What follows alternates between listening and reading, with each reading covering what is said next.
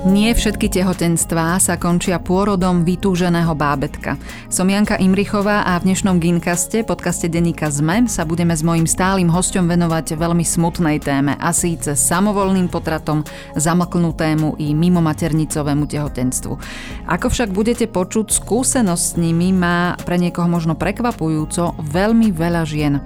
Petrovi Kaščákovi, primárovi a prednostovi ginekologicko-pôrodníckej kliniky fakultnej nemocnice v Trenčíne. Želám dobrý deň. Dobrý deň. No, v prvom trimestri vraj dochádza až k 80% spontánnych potratov. Mnoho žien prežije včasný potrat a nikdy sa o tom ani nedozvedia, pretože krvácanie nastane približne v čase očakávanej menštruácie. Je to pravda? Je to pravda. Teraz neviem, ako myslíme to 80%, lebo e, je to my spontánny potrat, čiže máme radi definície, takže to je, keď tehotnosť skončí inak ako narodením života schopného plodu. Hej. Máme v medicíne samozrejme na väčšinu vecí nejaké delenia a aj potraty teda delíme na tzv. včasné a neskore. Včasný potrat je ten, ku ktorému dojde na začiatku tehotnosti, čiže v prvom trimestri, do konca 12. tehotenského týždňa a týchto potratov je absolútna väčšina, čiže práve približne spomínaných 80%, možno že aj 85%. Oveľa menej, preto aj to obdobie prvých troch trimestr, prvých, prvého trimestra, prvých troch mesiacov, keď naozaj sa zakladá tehotnosť, zakladá sa placenta, všetky orgánové systémy plodu, považujeme za veľmi citlivé a potom ten druhý trimester je väčšinou taký, takým kľudnejším obdobím, čiže tam aj tých potratov je oveľa, oveľa menej a približne na Slovensku môžeme hovoriť, že hovoríme o druhom trimestri, čiže do konca 24.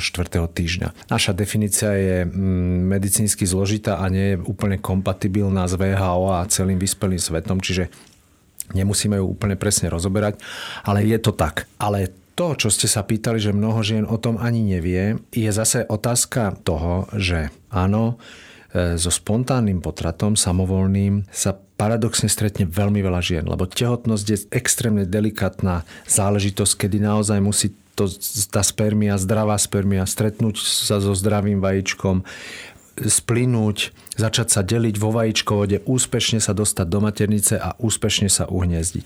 Na každom tom bode môže dojsť samozrejme k zlyhaniu a veľmi veľa tehotností končí práve takým potratom, ako ste spomínali, že žene buď vôbec nemešká menštruácia, alebo veľmi krátko, hej, že 5-7 dní, týždeň, poťažmo 2 a žena, ktorá nemá úplne pravidelnú menštruáciu, si to ani nemusí všimnúť alebo uvedomiť. Čiže áno, keď sa robili také štúdie, že sa bral z krvi tehotenský hormón a ešte sme nevedeli, tá žena ani nevedela, že je tehotná, ale nebolo vidieť by ani na ultrazvuku napríklad, že je tehotná, tak sa hovorí, že až do 40% tehotností, ktoré vzniknú, kedy splíne vajíčko so spermiou, skončí spontánnym potratom. Samozrejme, tých tehotností, ale to je to, že žena o tom ani nevie v tom bežnom živote. A, ale tých tehotností, že už sa tehotnosť založí, že teda tehotná vidíme na ultrazvuku tehotnosť, tak samozrejme tamto číslo je dramaticky nižšie. Ale treba zase povedať, že e, nie je tak nízke, aby sme to my z medicínskeho pohľadu, nechcem teraz byť zlý a cynický, ale treba zase aj vždy povedať aj B, aj nejakú vec, ktorá je akoby nádejná alebo ukludňujúca, že vo väčšine prípadov, keď aj dôjde k potratu u ženy, tak je to vec, ktorá je neopakujúca sa. Ano? Čiže ako keby med, tvrdo medicínsky e, potrat samovolný, jedenkrát, keď žena prežije, nemusíme pátrať po jeho príčine, väčšinou ju ani nezistíme. A väčšina žien má predchádzajúce alebo nasledujúce tehotenstvo úspešné. Samozrejme iná skupina žien je tých, kde, sa, kde k potrácaniu dochádza opakovane. To je, to je samozrejme problém, kde už, kde už sa po tej príčine pátra. Tak poďme možno spomenúť v tejto chvíli hneď tie rizikové faktory, ktoré ovplyvňujú samovolné potraty. Tak eh, ono samozrejme zase rizikových faktorov je extrémne množstvo eh, a hovoríme o tom aj s tým, ako narastá vek eh, tehotných žien, že vie sa, že tá kvalita vajíčok, žena má konečný počet vajíčok pri narodení. A oni sa laicky povedané míňajú, áno, každou menštruáciou. A vieme, že tá kvalita vajíčok vekom klesá.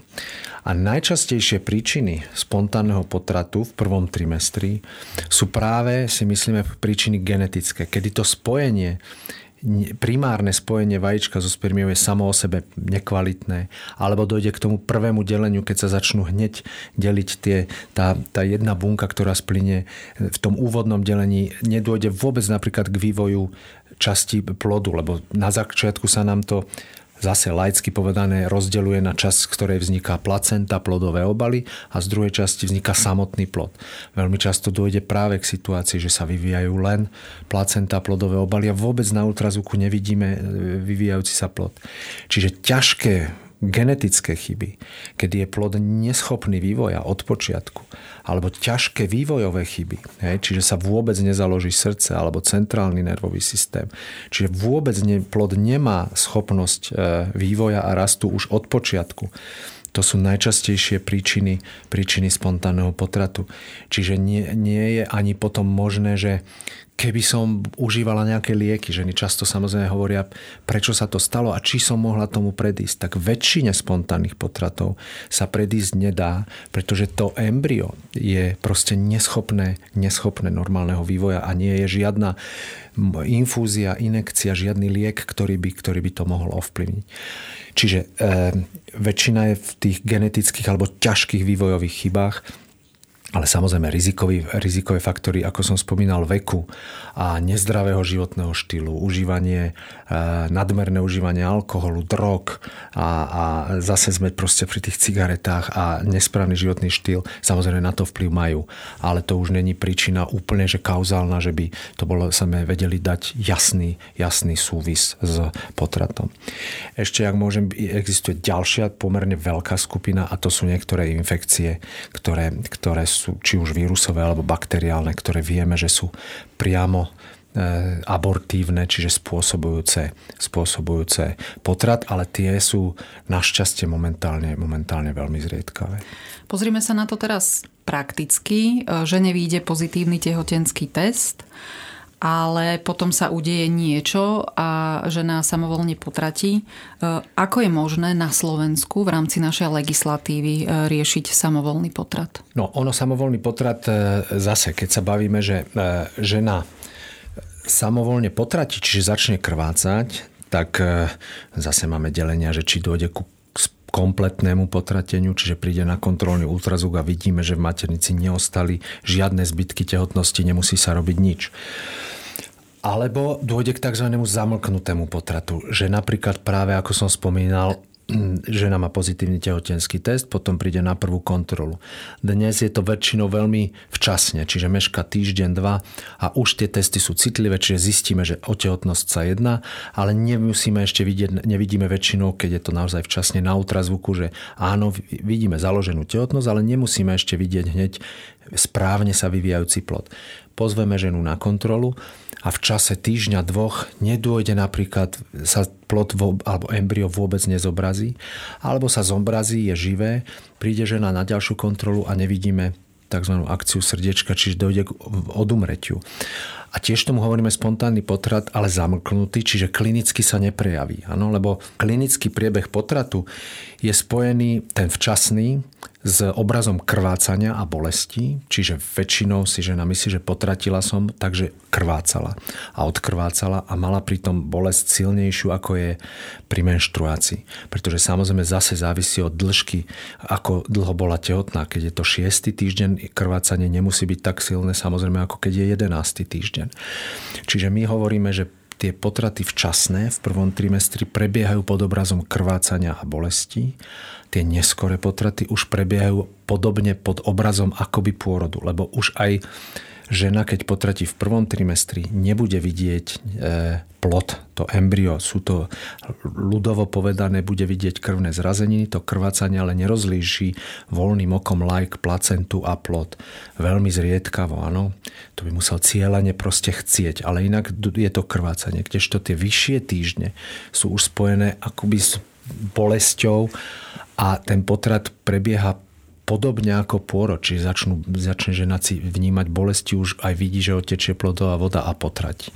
Takže prebiehajú pod obrazom pôrodu a zase čím, vyššia, teho, čím vyšší tehotenský týždeň, čiže keď sa vieme o 20. týždni, tým viac sa to podobá tým, tým klinickým priebehom na pôrod. Ale keď zistíme ultrazvukom my, že teda e, plod sa nevyvíja, či už vôbec, alebo došlo k jeho odumretiu, alebo je plod natoľko poškodený, že síce je živý, ale vidíme, že sa vôbec nevyvíja mozog, ano, alebo celá, celá časť e, hlavičky, sú, sú, sú tieto ťažká téma, ale musíme to tak pomenovať, tak v podstate, keď je odumretý plod, tak už hovoríme o potrate, ale zamlknutom.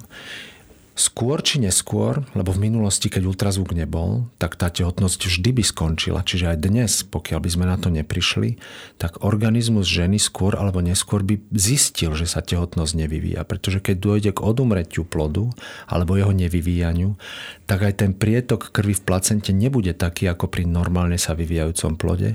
Čiže hormonálne zmeny nebudú také ako pri normálne prebiehajúcej tehotnosti. A žena by v odstupe nejakej doby potratila samovolne. Veľa žien má po zistení tej diagnózy, je to samozrejme, ako som povedal, že medicínsky. To my chápeme a v úvodzovkách, nechcem, aby to vyznelo zle, každá žena má nárok na, na jeden potrat. Neznamená to, že je chorá tá žena alebo ten partner, že by mali zisťovať a pátrať po príčine. Ale emočne a ľudsky samozrejme chápeme, že je to pre ten pár, ktorý túži po dieťati a poteší sa, že je žena tehotná, tak je to pre nich obrovská rana a je niekedy emočne veľmi ťažké sa s, s tou situáciou vysporiadať. A tu, kedysi v minulosti sme tým ženám rovno povedali, že musia ostať v nemocnici, poťažmo prísť na druhý deň ráno, keď sa to zistilo v službe a podstúpiť chirurgický výkon. Ľudovo povedané vyprázdnenie maternice, čistenie. Lebo sa operovalo s tým, že ste ohrozená nejakou infekciou, čo sa ženy boja, že pre Boha, keď vo mne odumrelo, odumrelo embryo, či ja nemôžem dostať nejakú infekciu. Dávno vieme, že žiadna infekcia, vždy nám hrozí infekcia, samozrejme áno, ale v princípe, že kvôli tomuto by som ja mala dostať otravu krvi alebo ochorenie maternice zápalové, nie je tomu tak. A druhá vec, ktorej sme sa báli, že keď odumrie plod, že sa uvoľňujú látky, ktoré ovplyvňujú zrážanie krvi a že potom tá žena môže tak silno krvácať, keď nebudeme nič robiť, že v úvodzovkách môže vykrvácať. Tiež to nie je pravda. Čiže na rozdiel od minulosti, tzv. expektačný postup. Čiže môže tá žena sa aj rozhodnúť, že, chce, že počká. Áno, zistíme, že v 6. týždni, 7. 8. týždni sa plod nevyvíja správne. Nemusí automaticky podstúpiť chirurgický výkon v celkovej anestéze, pretože ten má svoje tiež nejaké rizika. Nie je veľké, to nie je žiadna veľká operácia, ale každý zásah do organizmu má nejaké riziko a aj ukončenie tehotnosti, vyprázdnenie maternice toto riziko prináša. Expektačný postup, čiže vyčkávací, že sa dohodneme s tou ženou, že keď sa bude mať dobre, tak môže 2-3 týždne počkať a kedykoľvek to rozhodnutie môže zmeniť a prísť, keby začala, keby sa rozhodla, že to čakanie je pre ňu nepríjemné, tak sa po týždni príde, že viete čo, nie, ja budem spokojnejšia, keď, keď sa to už skončí. To čakanie je pre mňa nepríjemné, nemôžem spať. Alebo tá žena niekam odchádza, kde není dostupná zdravotná starostlivosť. Tak proste ten vyčkávací postup je vo väčšine prípadov úspešný. Tam je zase riziko, že áno, niekedy sú tie bolesti silné, ale tie sa dajú väčšinou zvládnuť liekmi ale niekedy krvácanie môže ženu prekvapiť, môže byť silnejšie a nemusí dôjsť k úplnému vyprázdneniu maternice. Čiže niekedy, áno, ako komplikácia toho vyčkávacieho postupu je tak či tak nutnosť toho chirurgického čistenia alebo pri zlyhaní alebo dočistenia, keď nedojde k úplnému potratu. A úplne najmodernejším spôsobom, ktorý je vo väčšine vyspelého sveta samozrejme dostupný a ktorý bolo veľmi žiaduce, aby bol dostupný aj na Slovensku, je využitie tzv. potratovej tabletky, ktorá sa u nás ale veľmi politicky zneužíva, že je to len otázka interrupcií, ale tomu predsa nie je tak. To je liek, ktorý používame práve aj v tejto skupine žien vo svete, ktoré tie ženy sú nešťastné a trápia sa či už chirurgiou, že musím ísť do nemocnice, kde ostanem sama. Nie v každej nemocnici je priestor a čas na podporu psychológa a proste tú komunikáciu, aby s tou ženou niekto bol. A plus sú tam tie rizika a to vyčkávanie tiež má, má riziko, čiže to využitie tej tabletky v tejto indikácii je proste medicínsky správny postup. Je najšetrnejší, samozrejme, že tiež má svoje rizika, lebo podobne ako pri vyčkávacom postupe iba urýchlime to krvácanie, ale môže byť silné, čiže môže tá žena v nejakom nízkom percente v nemocnici skončiť. Takisto môže mať bolesti pri tom, ale proste vie, že je to ohraničené, ohraničené časovo oveľa kratš, kratšou dobou a že tá úspešnosť je oveľa vyššia ako expektačný postup. Čiže najmodernejší a žiaducí postup v tejto indikácii a prosím, nebavme sa teraz o interrupcii, ale o naozaj žene, ktorá chcela byť tehotná a tehotnosť žiaľ neskončila v poriadku, je v prvom trimestri tak dnes najšetrnejší, najefektívnejší, najmenej rizikový e, spôsob je tzv. farmakologické ukončenie tehotnosti, čiže použitie liekov. Potratovej tabletky. Z Potratovej pohľadu tabletky. odborníka určite áno. Určite áno. Chcela by som sa spýtať, pokiaľ sa žena rozhodne na to vyčkanie, že vypudí ten plod, v podstate zo seba zostáva pod lekárskym dohľadom? No zase, my musíme veľmi naozaj prísne rozlišovať prvý trimester a druhý. Lebo keď je, a ten vyčkávací postup doma je vhodný pre prvý trimester, áno, pre mhm. tie nižšie týždne. A Samozrejme aj v tom vyššom týždni žena by mohla e, čakať, ale proste to je už, keď žena je v druhom trimestri, tak, tak e, veľmi intenzívne vníma, že je alebo bola tehotná a tam som sa ja klinickej praxi nestretol s niekým, kto by v situácii, že dôjde k odumretiu plodu v 20. týždni chcel ísť domov a, na nie, mm-hmm. a čakať. Áno? Ehm, akademickej debate to prípustné by byť mohlo, ale tak sa to nedeje, pretože tam ten postup je väčšinou naozaj aktívny a treba, aby žena bola pod dohľadom e, zdravotného personálu a teda e, znovu zjednodušene poviem, že takáto žena by mala byť v nemocnici pod lekárskym dohľadom, lebo tam aj tie rizika, komplikácií, krvácania, že nedôjde k potrateniu celej placenty sú úplne iné ako o, o tom trimestri prvom.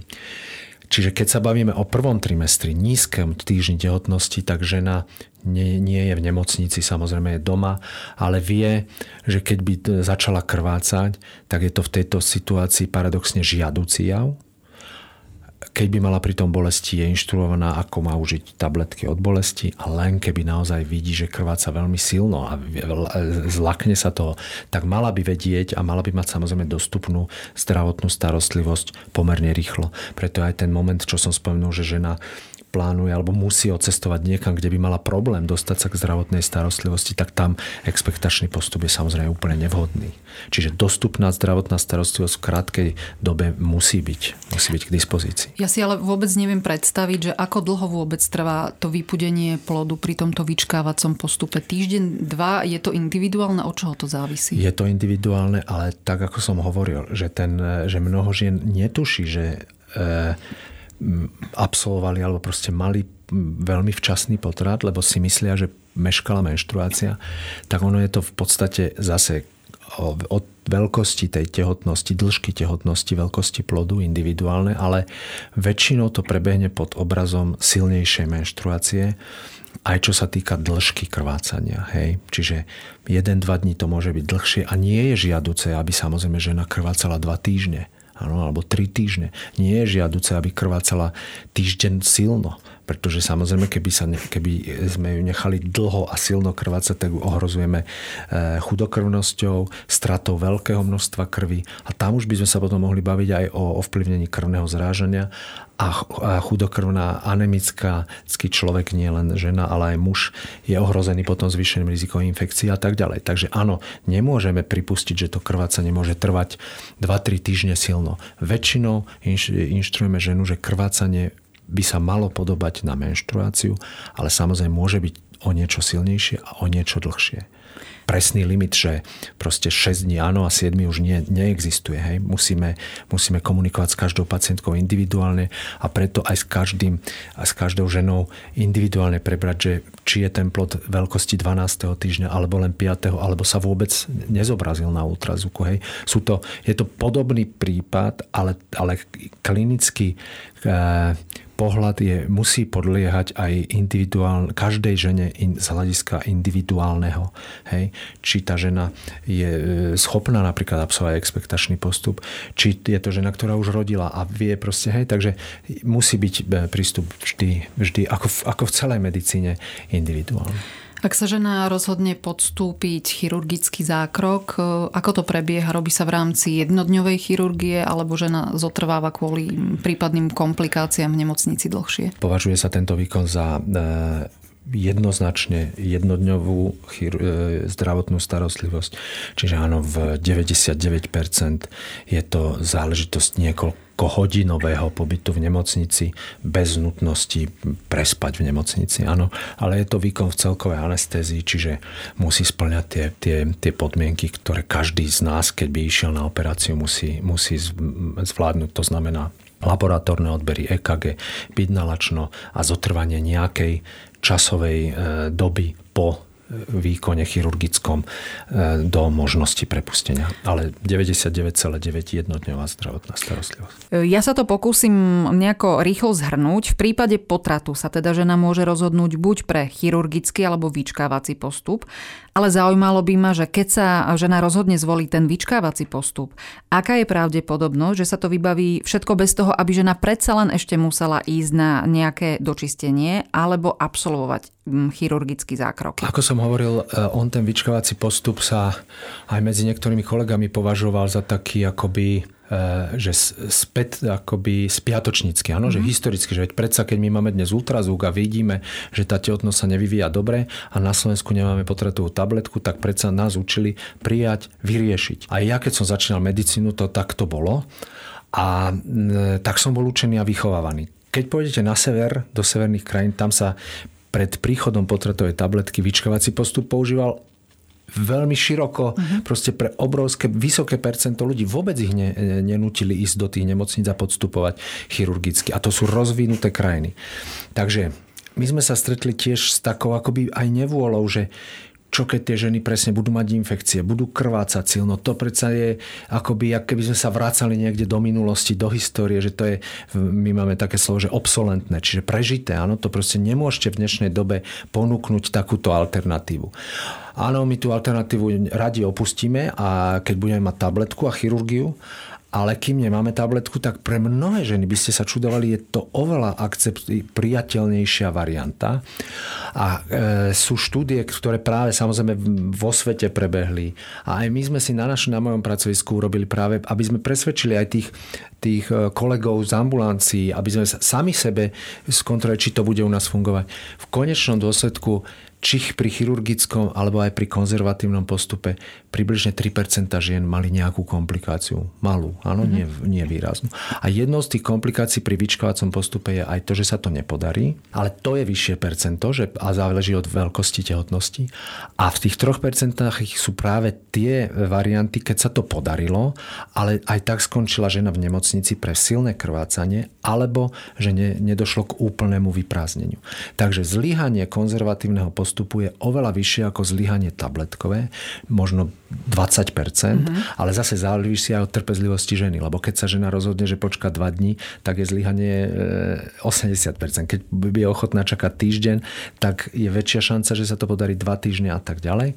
Ale reálne, že by nedošlo k úplnému vypudeniu, alebo by bolo krvácanie ambulantne nezvládnutelné a musí podstúpiť pri úspešn- v úvodzovkách úspešnom začatí toho, toho spontánneho krvácania, tak asi 3-4% žien v konečnom dôsledku tak či tak podstupí, podstupí chirurgický, chirurgický výkon. Samozrejme, po každom krvácaní sa ultrazvukovo aj klinicky, ale hlavne ultrazvukovo samozrejme kontroluje, či je maternica mm-hmm. vyprázdnená úplne. E, prečo môže tehotenský test žene po potrate stále vykazovať e, pozitivitu? Ako dlho trvá, kým sa tá hormonálna hladina vráti do normálu a žena prestane ako keby preukazovať. To je, to, to je veľmi to, ťažká otázka no. ináč toto. A pretože samozrejme zase je najjednoduchšie odpovedať, že je individuálne, hej? Ale dnes tie testy sú tak citlivé, aj tie obyčajné tehotenské testy z lekárne už detekujú hladinu tehotenského hormónu 25 alebo 50 jednotiek. A tehotnosť, my napríklad, kým není hodnota toho tehotenského testu tisíc jednotiek medzinárodných, udáva sa to v jednotkách, volá sa HCG, ten, ten hormón, kým není tisíc, tak my ani nemusíme vidieť na ultrazvuku ešte ani zdravú tehotnosť. Áno, proste. Hej, to, čiže, a to už tisíc je pomerne veľká hodnota.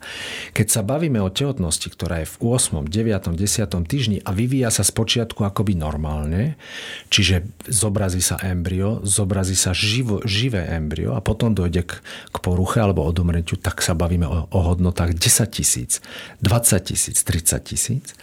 A tým pádom samozrejme aj keď skončí tehotnosť akokoľvek, či už konzervatívne alebo chirurgicky, tak ten pokles z toho organizmu k nule, k hodnotám, ktoré nezachytí tehotenský test, nie je otázkou dní, ale otázkou týždňa týždňov.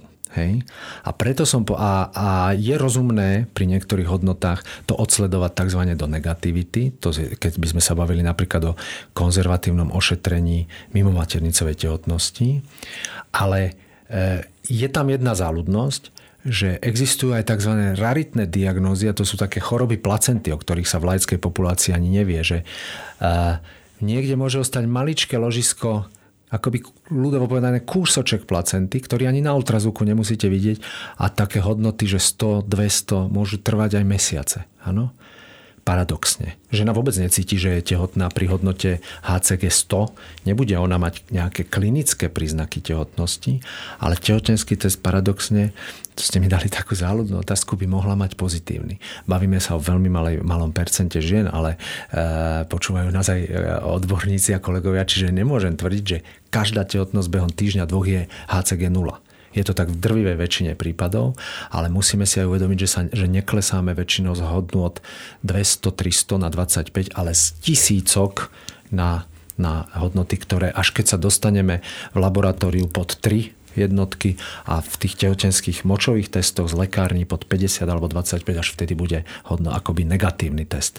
A to, je, to nie je otázka dní. No a môže nastať taká situácia, že žena e, preto má ten tehotenský test pozitívny, že reálne rýchlo otehotne, respektíve otočím tú otázku, kedy by sa žena po samovolnom potrate mohla zasa začať snažiť otehotnieť? To, že by prešla z jednej pozitivity do druhej, mm-hmm je veľmi nepravdepodobné, ale tam je veľmi záľudná otázka aj v tom, že žena, a to sú už samozrejme kazuistiky, znamenajú proste prípady a tá, tá príroda medicína proste je schopná takých vec, činov a vecí, ktoré, ktoré ani nikto ani na ne nepomyslí, ani nevymyslí. To znamená, nájdem mimo, mimo maternicovú tehotnosť v jednom vajíčkovode, mám diagnózu, ošetrím a za dva týždne sa ukáže, že bola aj v druhom vajíčkovode, v tom čase menšia, hej? alebo mám tehotnosť v maternici, nevyvíja sa správne, žena potratí a o dva týždne zistím, že mala súčasne aj mimo maternicovú tehotnosť. To sa volá heteropotopická tehotnosť, čiže nachádza sa naraz aj mimo maternice, aj v maternici. Čiže tých príbehov individuálnych je veľmi veľa. Čiže aj z tohoto dôvodu by mohlo HCG neklesnúť e, do úplnej negativity. Ale to, že by sme mali klinicky významnú hladinu tehotenského hormónu. A otehotnem, to sa kedysi rozprávalo, že možné je, ale z dnešného pohľadu na medicínu a poznatky embryológie, to je v podstate takmer neprípustné a nemožné, lebo e, keď je žena tehotná, tak samozrejme nefunguje normálny ovariálny cyklus, čiže neprebehne ovulácia. Takže pravdepodobnosť, že by otehotnela je, je 0,000, nájte tam tisíc nul a za tým niekde jednotku. Takže to je v podstate nemožné. A kedy teda žena po spontánnom potrate opäť mm, otehotneť môže? V minulosti v dobrej viere e, kolegovia mysleli, že treba, aby sa ten organizmus zotavil tej ženy. E, či už vtedy hlavne fyzicky, dnes práve naopak upozorňujeme na tú emočnú a psychologickú a psychickú stránku aj e, prežitia prežitia potratu ako veľmi negatívnej životnej skúsenosti pre ženu. A odporúčalo sa, že pol roka by nemala, keď žena potratí, že pol roka by nemala otehotnieť. Potom sa zistilo, že vlastne e, ani nevieme, kto, prečo by to malo byť pol roka. Tak to bolo, keď som ja začal robiť a pomerne skoro, keď som ešte mladý lekár, sa to zmenilo zrazu na 3 mesiace. Že trebalo by počkať, že tie 3 mesiace je taká rozumná doba, aby ste počkali. No a teraz e, nie, že predvčerom, ale posledných 10 rokov je tá otázka akoby, že nula. Áno?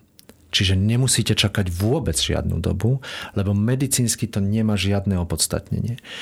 Keď, e, v tom, e, odpo, e, keď dôjde k potratu, tak ten prvý cyklus môže a nemusí byť ovulačný. Áno? Čiže žena môže otehotneť v podstate aj hneď v nasledujúcom cykle, nemusí, lebo naozaj zase závisí od toho, či to bol potrat v skorom tehotenskom týždni, alebo ten neskorý potrat. Čiže zase sme pri tom slovičku individuálne, ale z medicínskeho hľadiska nie je čiste ginekologického pohľadu tá maternica, e, keď sa bavíme o nízkom týždni, ona nepotrebuje 3 alebo 4 alebo 6 mesiacov na to, aby, aby sa nejako pripravila na ďalšiu tehotnosť. Dôležitejšie je naozaj z dnešného pohľadu to, kedy sa ten v prvom rade žena a, a v širšom pohľade ten pár, kedy je schopný a chce sa znovu pokúsiť o tehotnosť. Hej? Pretože áno, my nemôžeme nikomu, keď dôjde k potratu, slúbiť, že keď budete 2 mesiace, 3 alebo 6 mesiacov čakať, tak potom určite budete mať úspešnú tehotnosť. A keď nebudete vôbec čakať, tak to zle dopadne. Hej? Vždy je to otázka tej konkrétnej spermie, toho konkrétneho vajíčka, toho šťastia, že sa spoja a že sa spoja kvalitne a že sa dobre uhniezdia.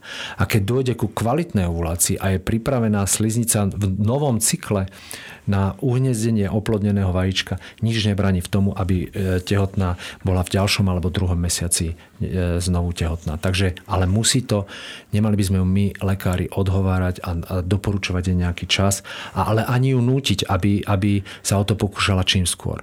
Mali by sa o tom rozhodnúť, kedy je pripravená niektorá žena chce veľmi rýchlo otehotnieť, aby akoby dostala rýchlo tú novú nádej a pôrodom uverila, že aj ona je tá, ktorá bude mať zdravé deti. A niektorá žena naopak povie, že ja potrebujem čas sa s tým vyrovnať a chce byť tehotná naozaj kľudne o tie 3 mesiace.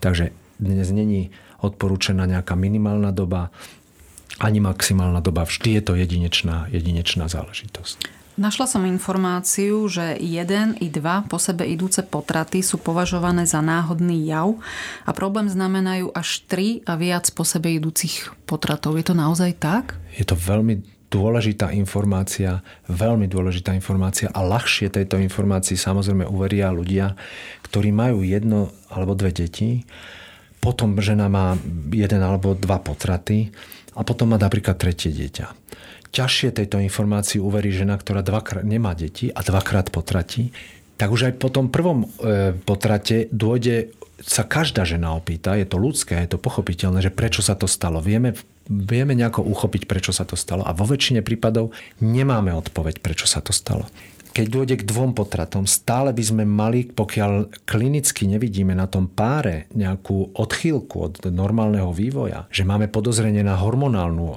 chorobu u ženy, na, áno, proste, alebo, alebo aj u partnera. Čiže je to normálny, zdravo vyzerajúci pár a dôjde k dvom potratom, nemalo by sa diať to, čo sa v podstate ako keby v dobrej viere, ale žiaľ deje, že ten pár absolvuje tortúru vyšetrení genetických, imunologických, hormonálnych, spermiogramu a, a tak ďalej a tak ďalej. Ono je samozrejme rozdiel, či je to pár, kde, ktorý ako keby to otehotnenie je ľahké, že nemajú problém s otehotnením, ale dôjde k potratom, lebo ešte rozdiel samozrejme, keď niekto sa 2 roky, 3 roky snaží otehotneť, potom sa to podarí, dôjde k potratu, potom zase sa nedarí páru otehotneť 1,5 roka, zase sa to podarí aj zle, tak tam je vidieť, že je, že je väčšie podozrenie na, nejaký, na nejakú odchýlku, ako keď príde pár a povie, viete, my nemáme problém otehotneť to, to sa akoby nám podarí, že sa rozhodneme a 1, 2, 3 mesiace a som tehotná, ale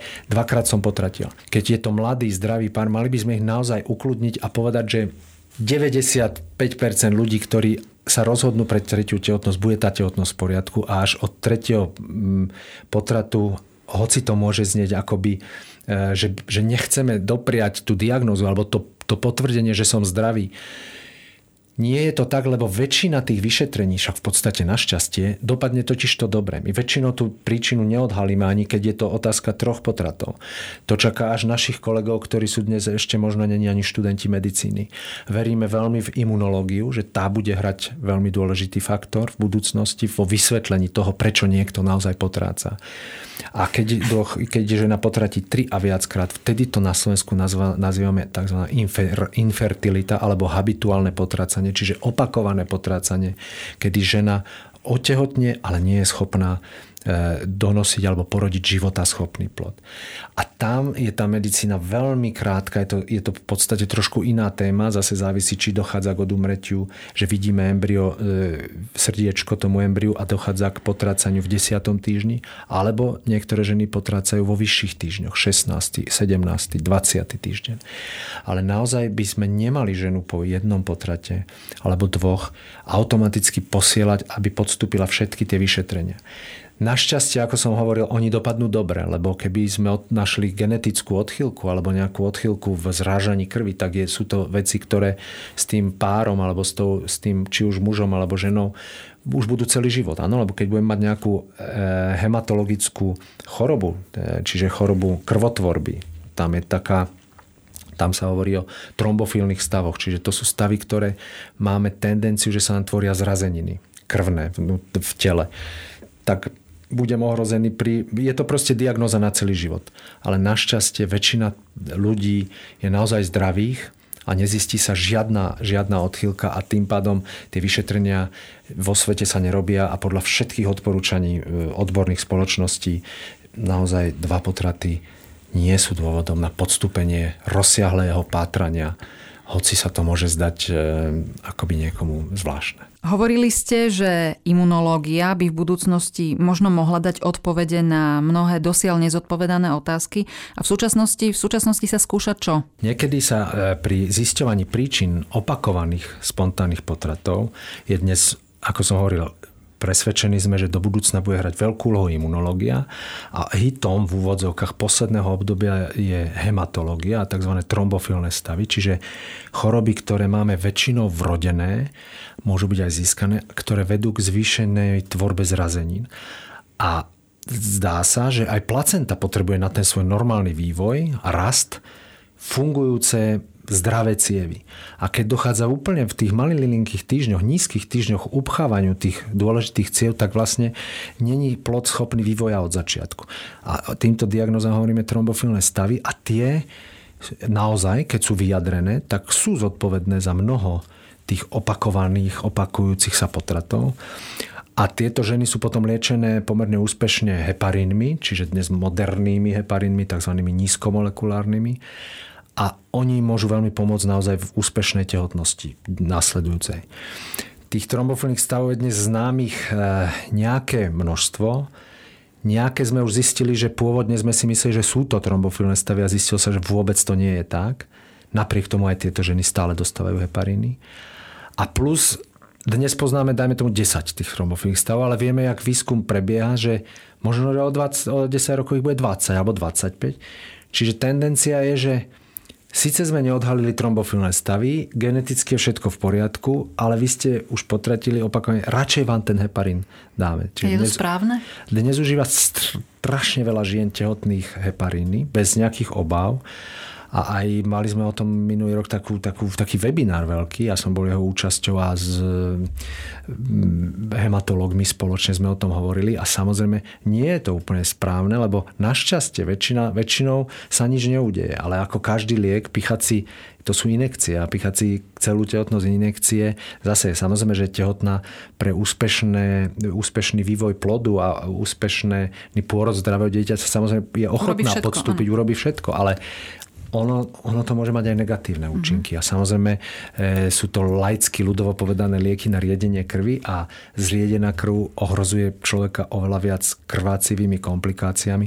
Tieto ženy majú väčšie riziko tzv. odlúčenia placenty vo vyšších tehotenských týždňoch, čo je jav veľmi nebezpečný. Takže takéto paušálne liečenie akékoľvek paušálne a paušalizované liečenie nie je úplne, nie je úplne ideálne a teda sa tiež radím k ľuďom, ktorí e, tvrdia, že by sme mali byť opatrní s tým, s tým benevolentným užívaním takýchto pomerne účinných, ale aj potenciálne nebezpečných liekov. A dnes sa rozprávame o spontánnom potrate. Zamoknuté tehotenstvo sme si už prešli. Určite by sme ale ešte mali spomenúť aj mimo maternicové tehotenstvo. Čo to je? Mimo maternicová tehotnosť je situácia, kedy dôjde k oplodneniu vajíčka spermiou, čiže dojde k splinutiu, dojde k e, vzniku tehotnosti, ale neuhniezdi sa tam, kde má, čiže neuhniezdi sa e, embryo v dutine maternice. A uhniezdi sa na niekoľkých miestach, sa to môže udiať. Najčastejšie, keďže samotné splynutie sa koná 99,9% vo vajíčkovode, keď sa nebavíme o umelom oplodnení, ale o normálne vzniknutom tehotenstve, vo vajíčkovode, tak aj 97% mimo maternicových tehotenstiev a podľa vo väčšine klinického života a každodennej praxe je synonymom mimo maternicovej tehotnosti tzv. tubárna tehotnosť, čiže tehotnosť uložená vo vajcovode. Vzniká, a ďalšie možnosti sú tie, že e, ostane rovno ako keby na vaječníku, v 1%. Dokonca niekedy sa môže vyvíjať tzv. E, abdominálna tehotnosť, čiže v brušnej dutine, že sa uhniezdi na niektorých tukových štruktúrach v brušnej dutine, veľmi zriedkavo, 0,5%. A potom zase, keď ideme opačným smerom, že sa tá tehotnosť vlastne neuhniezdi v dutine maternice, ale chcela by ísť ďalej, tak sa môže dostať až do krčku maternice a uhniezdiť sa v krčku, kde nie sú podmienky na to, aby normálne sa vyvíjala placenta a normálne e, prebiehala tehotnosť. Tá je veľmi nebezpečná a veľmi pomerne ohrozujúca ženu výrazne silným krvácaním. A dnes nám robiaca vrázky a pribúdajúca percentuálne tzv. tehotnosť v po cisárskom reze. Pretože e, každý cisársky rez a každý rez na maternici, ktorý dostaneme sa do maternice, čiže nie len cisárským rezom, ale napríklad vyberaním veľkých myomov, ktoré sa dostávajú až do dutiny, sa Samozrejme, každá jazva, každá je to, ten, ten operačný výkon sa zahojí jazvou. A to nie je nikdy tak kvalitné tkanivo ako samotná svalovina na maternice. A tým, ako nám proste pribúda cisárskych rezov, tak sa niekedy žiaľ stane, že sa tá tehotnosť uhniezdi v práve v tom mieste jazvy, ktorá samozrejme nemôže, nemôže takisto fungovať ako normálna, normálna, e, normálne miesto uloženia a vzniku placenty.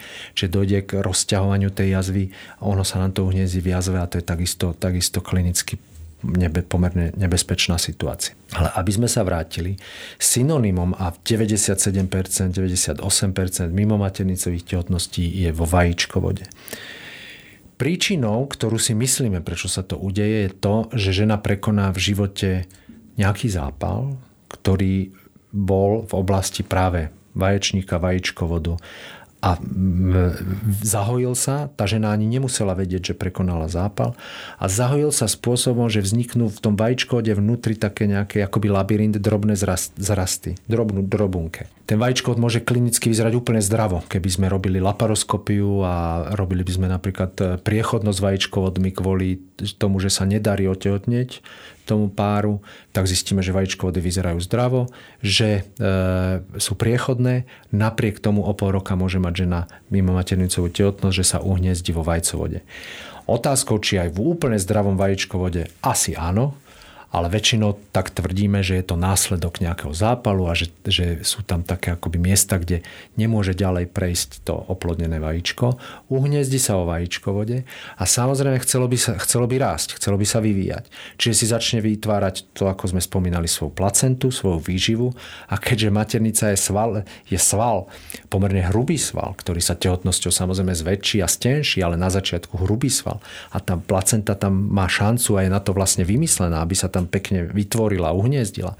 Ale vo vajíčkovode, čo je veľmi jemnúnka, delikátna štruktúra, ktorá je vlastne určená na to, aby to vajíčko precestovalo e, potom už spolu s permiou do maternice, tak tá stena je tenučka. A tam, keď začne sa placenta vyvíjať a vrastať tie svoje cievy a akoby korene, keď strom začne rásť a potrebuje na to priestor, tú hrúbku tej pôvodnej, tej mat, normálnej maternice, tak ona, nebezpečné je to v tom, že vlastne zo začiatku tá tehotnosť začne rásť, vajíčko od je jemnúnky, delikátna štruktúra, kde sa začne on zväčšovať a keď praskne, lebo logicky to nemôže vydržať, tak je žena ohrozená krvácaním a aj poťažmo vykrvácaním. Čiže pre nás ginekologov Aj dnes to platí stále a to bude platiť, čo bude svet svetom.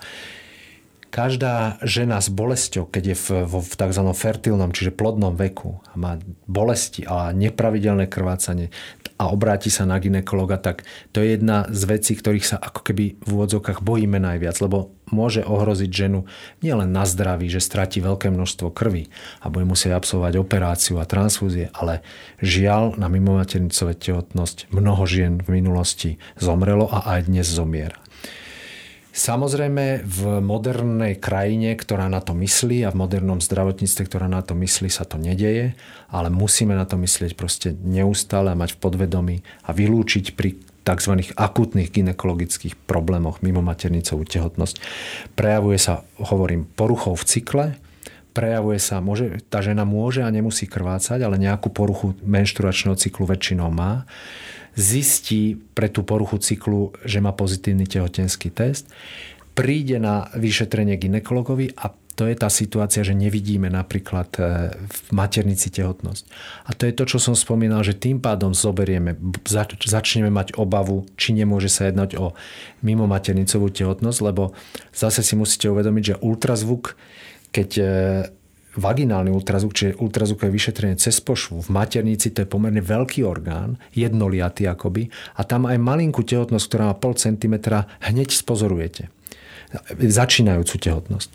Ale mimo maternicová tehotnosť, ten vajíčko, od okolo neho sú uložené črevá a všetky tie brušné orgány a tam to proste sa nedá vidieť. Áno, tá, taká nejaká malinké, len malinké koliečko, ktorým každá tehotnosť začína.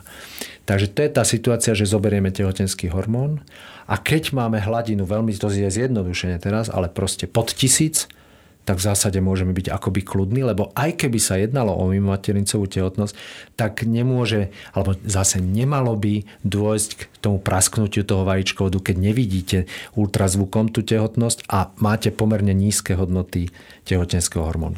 Keď budete mať HCG 2000, 3000, 5000 a nevidíte v maternici tehotnosť, tak väčšinou už nájdete, kde tá tehotnosť je ale sú aj situácie, že to nemusíte vidieť a keď, sa, keď tie hodnoty budú vysoké, tak je bezpečnejšie spraviť laparoskopiu.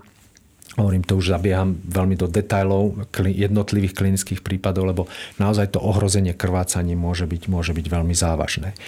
Neznamená to ale zase samozrejme, že každá mimomaternicová tehotnosť by skončila vykrvácaním e, ženy a úmrtím ženy, pretože mimomaternicová tehotnosť tu bola aj v minulosti a je aj dnes v krajinách, kde alebo v regiónoch, kde nie je v zásade dostupná zdravotná starostlivosť a, a tá mimomaternicová tehotnosť nemá dobré podmienky na svoj vývoj, čiže ona sa vie aj tzv. akoby samokontrolovanie, že dojde že sa nevyvíja, dojde k odumretiu a vstrebaniu. Hej? Čiže určite takisto ako veľká väčšina spontánnych potratov, žena o tom ani nevedela. Aj veľa mimomaternicových tehotností sa vstrebe bez toho, aby sme zistili, kde tehotnosť bola. Mimomaternicová tehotnosť je diagnóza pomerne e, je strašiakom aj pre nás e, profesionálov, aj pre ženy, pretože naozaj väčšina žien, ktoré, ktorá má mimo maternicovú tehotnosť, to je tehotnosť, ktorá nie je schopná e, normálneho vývoja.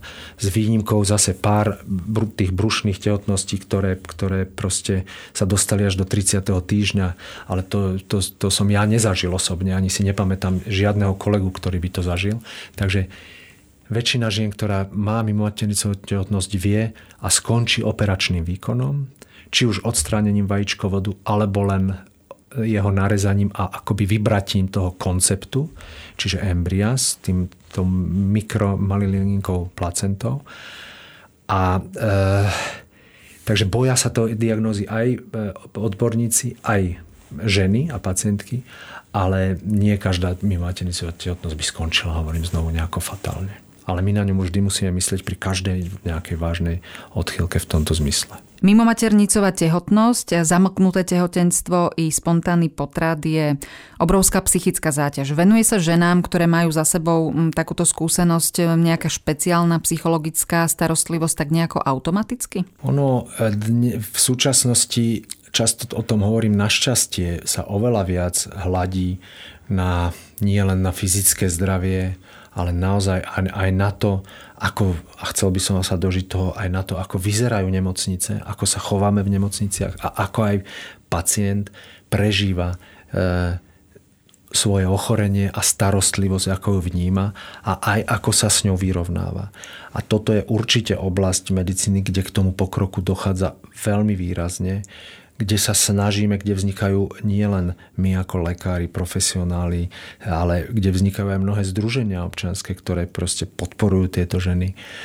Lebo je pre, pre nás ľudí samozrejme e, dobre, keď zistíme, že nie ste v tom sami, že naozaj je to vec, ktorá postihne veľmi veľa žien. Keď sa o tom bavíme, tie e, tie naše spolužiačky, mnoho z nich, tak ako som hovoril, jeden potrat prežije veľmi, až 4, tak ako sme hovorili, až 40% žien za svoj život prežije, sa stretne s tou diagnózou a prežije tú diagnózu.